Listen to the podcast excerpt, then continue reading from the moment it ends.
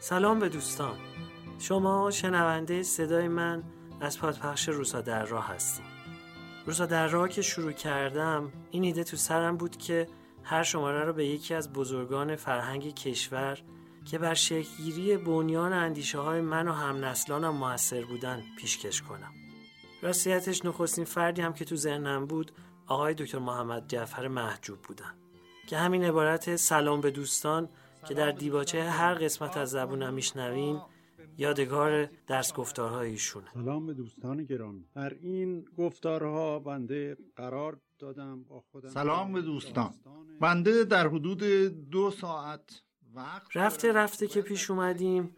تقدیم نامه ها که پایان بخش هر شماره روزها در راه بود فربه تر شد و شکل و شمایل خودش رو شادابتر پیدا کرد. و در واکنش که از شنوندگانم گرفتم بیشتر مورد توجه قرار گرفت. و این درخواست خورد خورد قوت گرفت که اینا رو جدا جدا هم منتشر کنیم.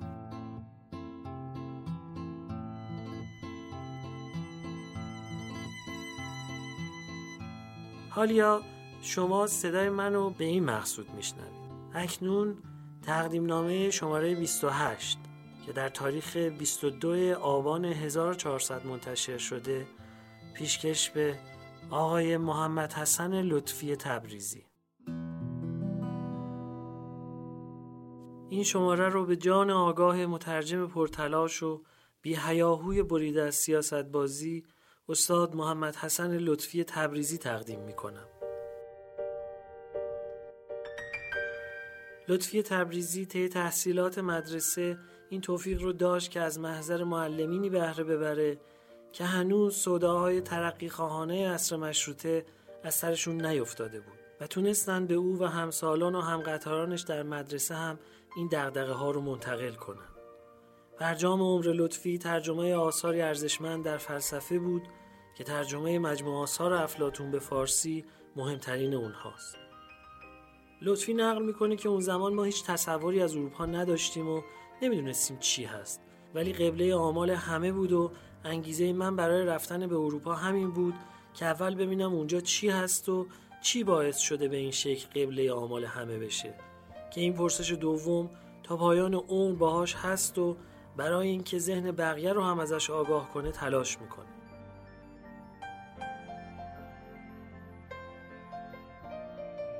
ابتدا به همراه کنسول ترکیه به استانبول میره. و از اونجا راهی آلمان میشه.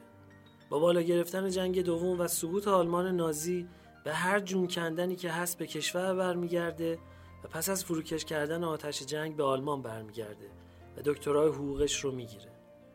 همزمان با قوقای مصدق به ایران برمیگرده و فعالیت سیاسیش رو شروع می‌کنه. اختلاف بین سران جنبش ملی شدن نفت که به کودتا منجر میشه باعث سرخوردگی لطفی میشه. و همزمان برای اینکه به مردم نشون بده که این ماجرا اول بار و آخرین بار در تاریخ نیست که دلسوزان و خیرخواهان به مسلخ میرن دست به ترجمه رساله آپولوژی افلاتون که پیرامون محاکمه و مرگ سقراطه می‌زنه. از اینجا هست که لطفی در جذبه منظومه شمسی عشق افلاتونی قرار می‌گیره و تا پایان عمر گرد افلاتون و آثاری که در شرح و رابطه با او هست میگرده و ترجمه می‌کنه. پس از انقلاب حرفه وکالت رو کنار می‌ذاره و همه وقتش رو مصروف ترجمه می‌کنه. در مصاحبه میگه حتی مجموعه آثار فلوتین حکیم رو هم به هوای فهم بهتر نسبت به افلاتون ترجمه کردم و ناشر قدشناس و انتشارات خارزمی به مدیریت بیمثال علیرضا حیدری که ما در شماره دو روزها در راه ذکر جمیل او رو داشتیم هم به بهترین نحو اونها رو به زیور تب میآراه و روانه بازار می‌کنه. پایدیا اثر سترگ ورنر یگر دیگر ترجمه مهم محمد حسن لطفیه که سال 76 برنده کتاب سال جمهوری اسلامی میشه و شاید بشه اونو پاسخ به پرسشی دونست که لطفی عمری به دنبالش بود که چی شد که اونا این شدن.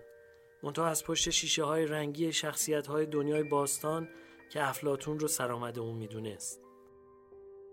من خریدن و خوندن این کتاب رو به اون دوستایی که سرشون برای اینجور حرفا که در ادامه میگم درد می‌کنه توصیه می‌کنم و آرزو دارم یه روز بتونم در میون کارهای گروه پادکست های همیشه در میان یه کار پیرامون پایدیا بسازم واژه پایدیا میراث یونان باستان و به ویژه رساله های افلاتون و گزنوفون و بعدها ارسطوه که باید بدونید در آتن عهد پریکلس و در دوره حیات سقرات پایدیا مهمترین مسئله و بحران یونانیه.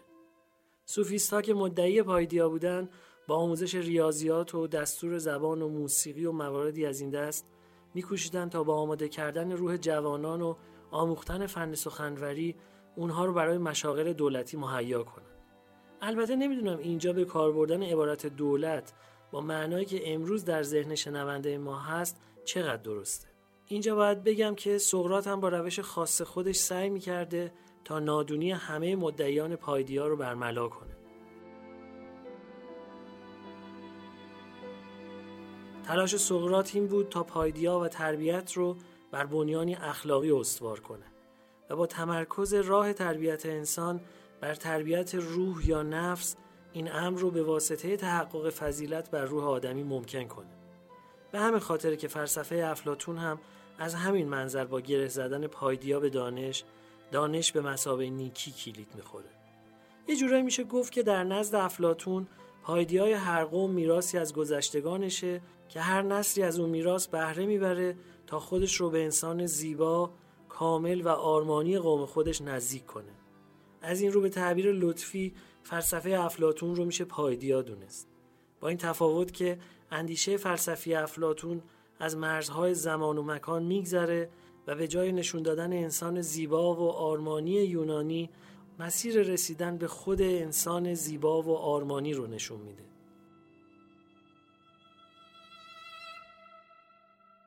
این مسیری بود که محمد حسن لطفی تبریزی هم در راه رسیدن بهش جهد و کوشش فراوون کرد هرچند در جامعه خودش هیچ قدر ندید و مورد توجه واقع نشد. دکتر عزت الله فولادوند که ما شماره 11 خودمون رو بهشون پیشکش کردیم از تواضع و ادب و راستی و دوستی مرحوم لطفی اینطوری تعریف می‌کنن که در دیداری از خونه مرحوم لطفی و به پیشنهاد همسر اون مرحوم به اتاق کار ایشون رفتم. روی میز انبوهی از کتاب دیده می‌شد و در اون میون چند مجلدی که دوستان دکتر لطفی به وی هدیه داده بودند. اون وسط مجموعه شعری از آقای دکتر شفیع کتکنی بود که به رسم یادگاری نوشته بود به مظهر اعتدال خرد ایرانی در عصر ما و حکیم راستین دکتر محمد حسن لطفی. و دیدم دکتر لطفی بی اون که حتی به همسر خودش بگه یه برچسب کوک روی کلمات حکیم راستین چسبونده بود تا خونده نشه.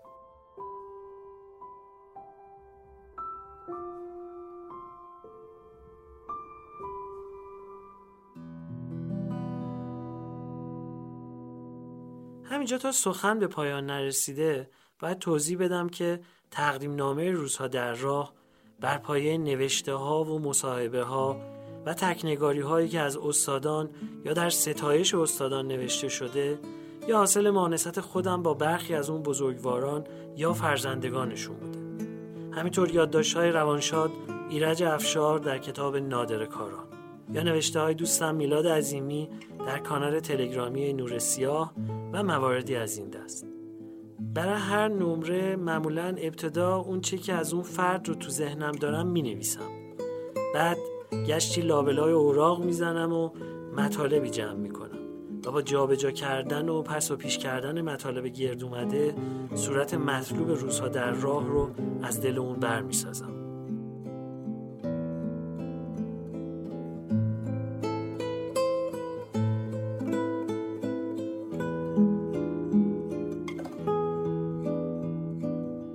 خوشحالم که دوستانی مثل شما همراه هم هستید.